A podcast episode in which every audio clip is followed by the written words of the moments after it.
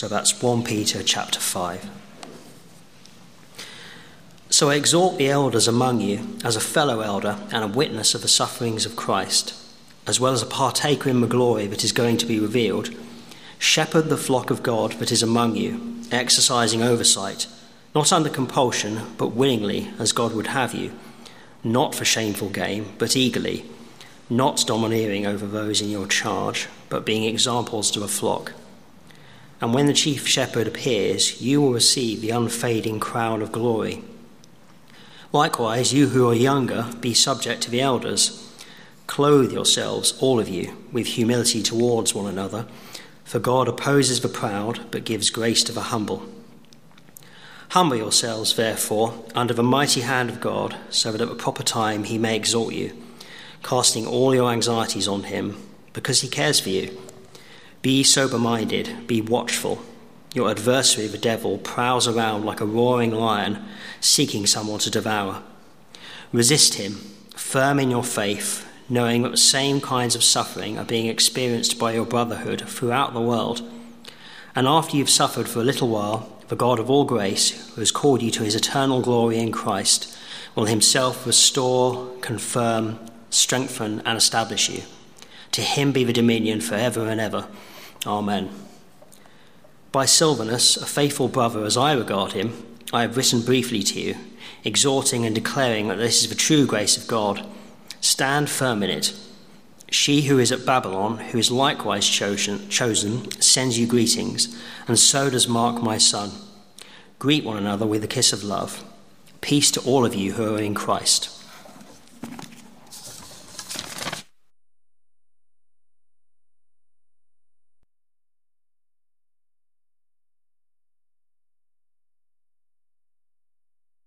Well, good evening. Let's um, pray as we begin. Let's pray.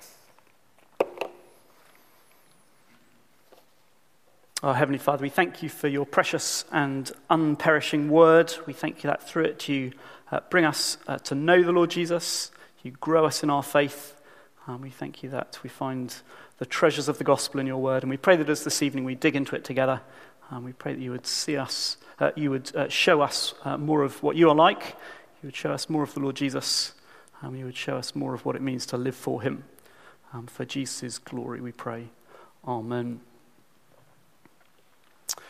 Um, this is our last time, as um, Andrew mentioned, our last session in 1 Peter together. And so I thought I'd start with a little bit of a recap of some of the kind of big themes from the book as a whole, um, which, some of which we'll see picked up in, our, in this final chapter. So Peter um, says that Christians have been born again into a new life. Uh, so, but it's a slightly surprising new life.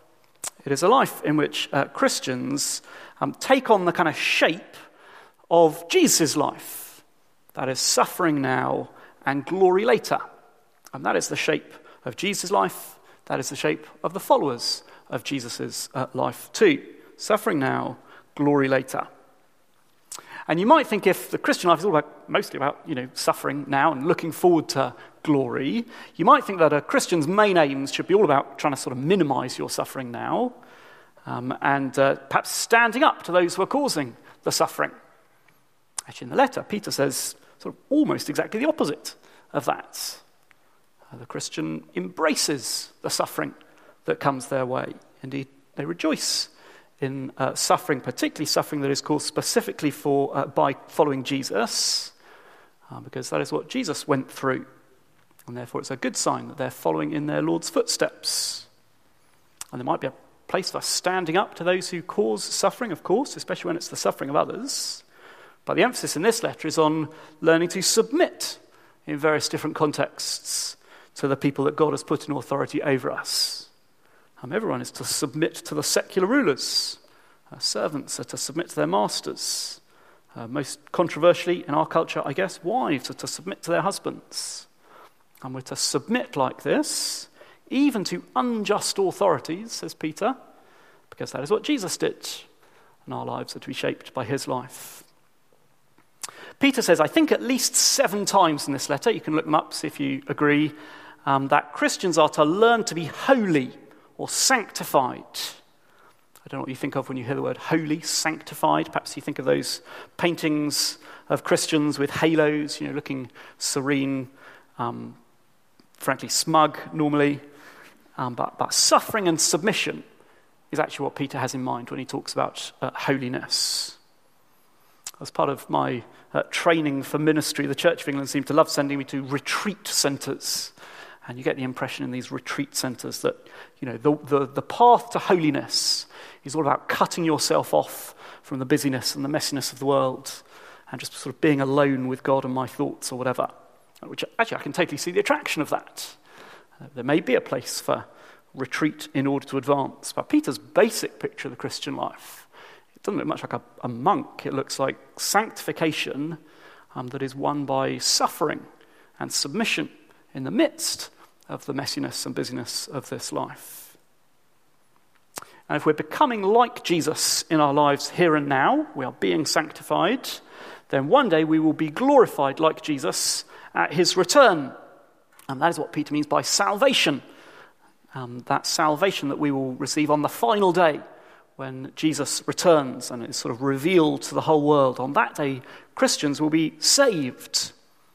And Peter says the path to that final salvation is through this suffering and submission. Ultimately, of course, it is Jesus' unique suffering and submission that makes it possible for us to be sanctified and finally saved. It is through the cross that Jesus dealt with our sin that otherwise leaves us unable to be sanctified and saved. Um, Jesus is our substitute. He submits to sin bearing death and he suffers God's wrath in our place so that we don't need to. Um, Jesus is our substitute. Uh, but then he is our example as well. And we are to follow in his footsteps of suffering and submission. So for the Christians, sanctification and salvation come through suffering and submission. First, Jesus' suffering and submission on our behalf, and then following in his footsteps, our own suffering and submission. Now, that is my sort of overview of the letter as a whole. There's lots more in the letter than that, um, but that is a, a summary of some of Peter's big themes in the letter, and we're going to see some of them picked up in this final chapter. It's worth saying we're going to see lots of commands in this final chapter. Um, but don't get the impression that being a Christian is all about obeying commands. Um, for those here still on the outside of Christian things looking in, that is a very common misunderstanding of the Christian faith. Um, remember that in the previous four chapters, Peter has told us an enormous amount about what Jesus has done for us. Uh, these commands come towards the end of the letter and they flow out of that love. They flow out as a, a sort of response to what Jesus has done for us. In verse 10 of chapter 5, we see God described as the God of all grace. Uh, he's a generous God who gives us the blessings of the Christian life for free. Uh, it's nothing to do with us earning them. Obeying these commands is the way to please the God who has done that for us. Well, enough waggling on the tee, as a friend of mine used to say. Let's get into the passage I'm in front of us. Two halves to the passage. First, what kind of leaders do our churches need um, if we are going to live the Christian life that Peter's been outlining? And then, second, what kind of congregations will that leadership produce? So, first, a command for church leaders. Um, just one big command, but filled out with three contrasts. So, here's the command uh, imitate Jesus in shepherding God's flock. So look at verse 1 with me, chapter 5, 1 Peter chapter 5, verse 1. So I exhort the elders among you as a fellow elder and a witness of the sufferings of Christ, as well as a partaker in the glory that's going to be revealed. Shepherd the flock of God that is among you, exercising oversight. Skip to verse 4. When the chief shepherd appears, you will receive the unfading crown of glory. Well, the term elder here, I mean, the word uh, presbyteros, we get the word presbyter, and Presbyterian, even priest, actually, all come from that word. It can't just mean older person. Um, it can be a sort of more official church office, and Titus is instructed to appoint elders, as though it's um, not necessarily the sort of thing that just happens to you by having birthdays. Here, I think it's kind of nearer the office end of the spectrum. But we need to be careful not to draw our boundaries around the office of elder more tightly than um, the Bible does probably lots of us here will have some kind of responsibility for the growth of other Christians, whether you're on the full time staff or you're a home group leader, or you're involved in the youth and children's work, um, even if you're not on a formal rota somewhere, uh, any Christian who wants to use God's word to encourage other Christians to keep on following Jesus is to some extent involved in this kind of Christian leadership. So we have a leaders' morning um, back in January. The invitation to the leaders' morning is issued pretty broadly because we have a pretty broad understanding of what kind of uh, uh, roles count as leadership in this church. It's a command for church leaders, but we should take that, um, uh, that term pretty broadly. The command is church leaders are to imitate Jesus in shepherding God's flock. Jesus had said, I am the good shepherd. The good shepherd lays down his life for his sheep. Um, he is here the chief shepherd in verse 4. It's ultimately, verse 2, God's flock. But God appoints under shepherds to take, take care of the flock on Jesus' behalf. And they're to do so following Jesus' example. I think the image of the shepherd is probably the most widespread image of church leadership that we get in the New Testament.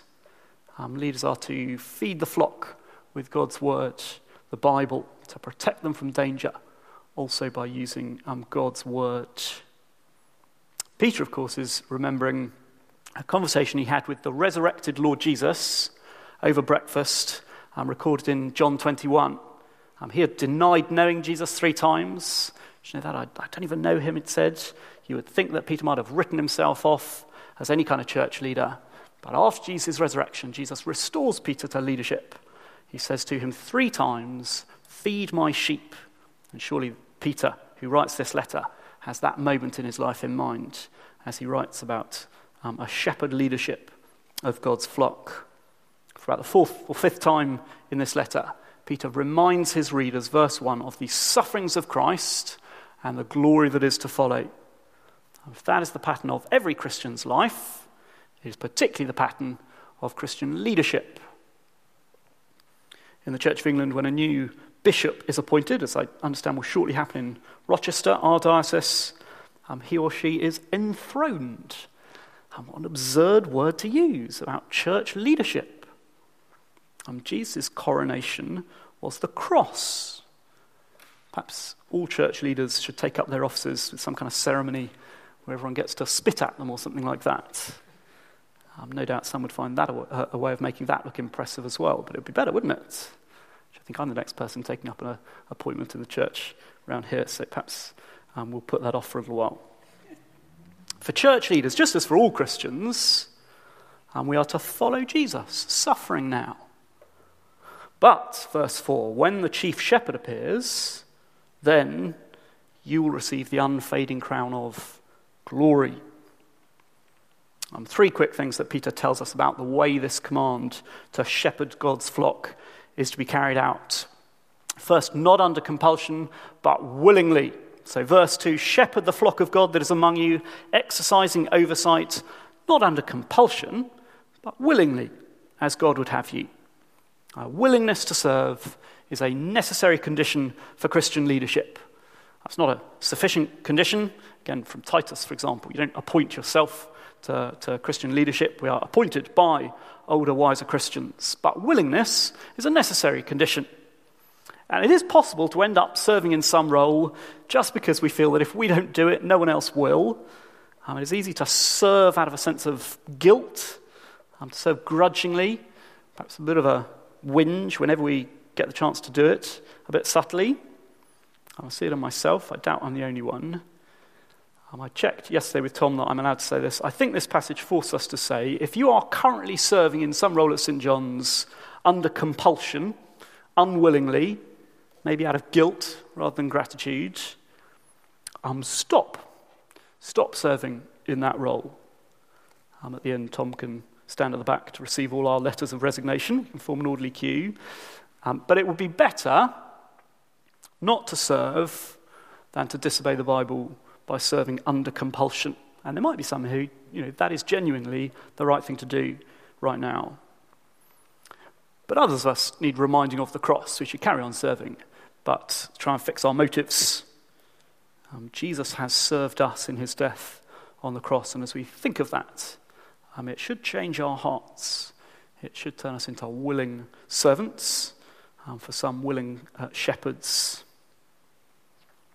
Second, church leaders are to serve, verse 2 again, uh, not for shameful gain, but eagerly. They may not have been um, full time, but it does seem that these church leaders uh, were being paid for their work. The danger was that money would become their driving motive.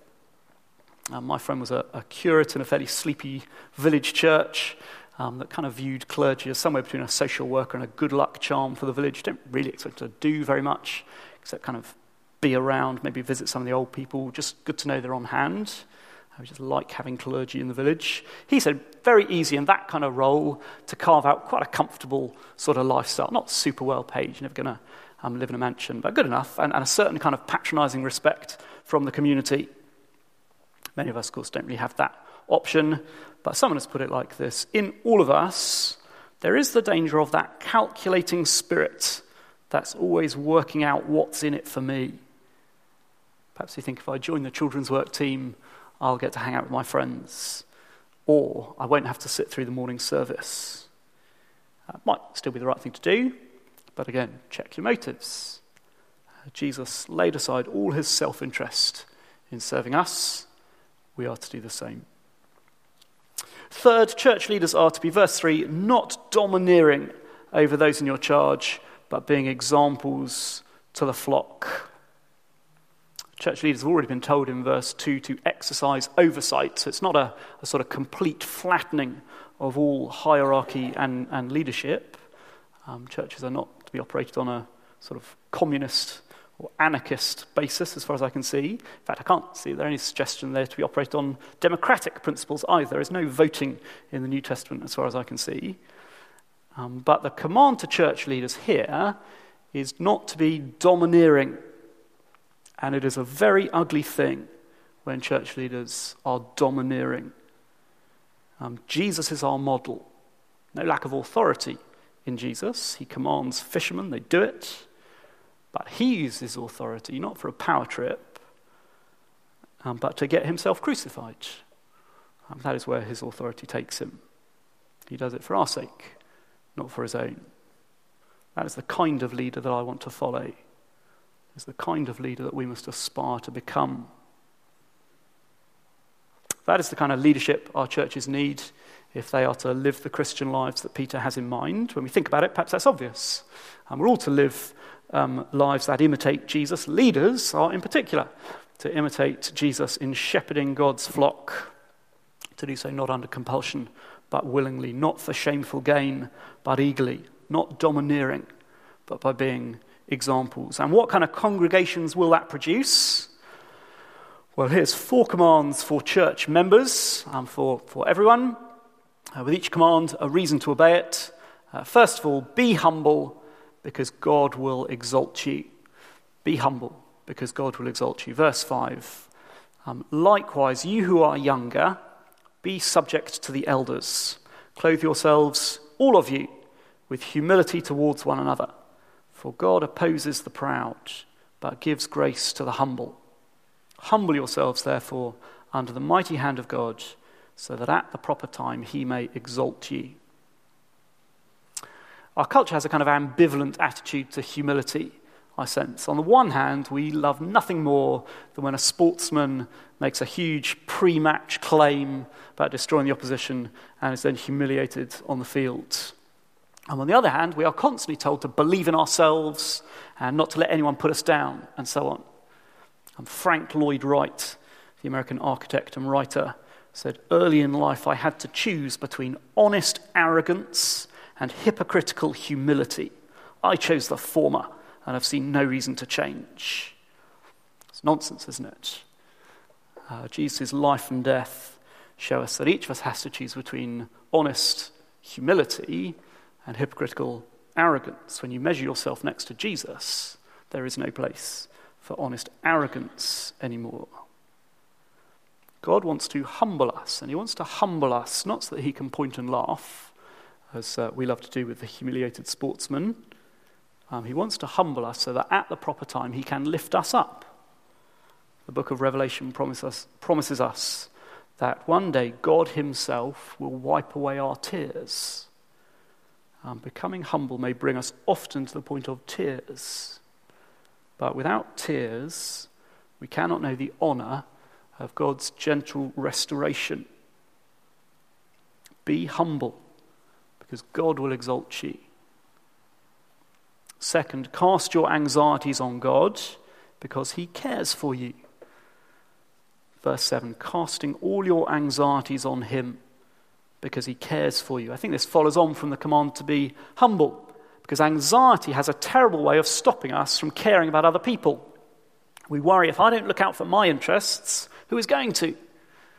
Um, Peter's answer is if you don't look out for your interests, um, God is going to. So don't be anxious. Uh, my original heading here was going to be stop worrying.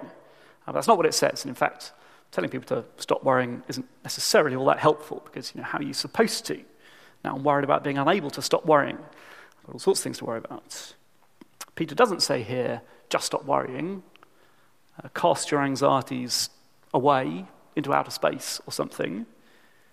Uh, he specifically says, cast your anxieties on Him, on God, because He cares for you. We don't just take our anxieties off ourselves and hope they'll go away. And we take them off ourselves and give them to the Lord.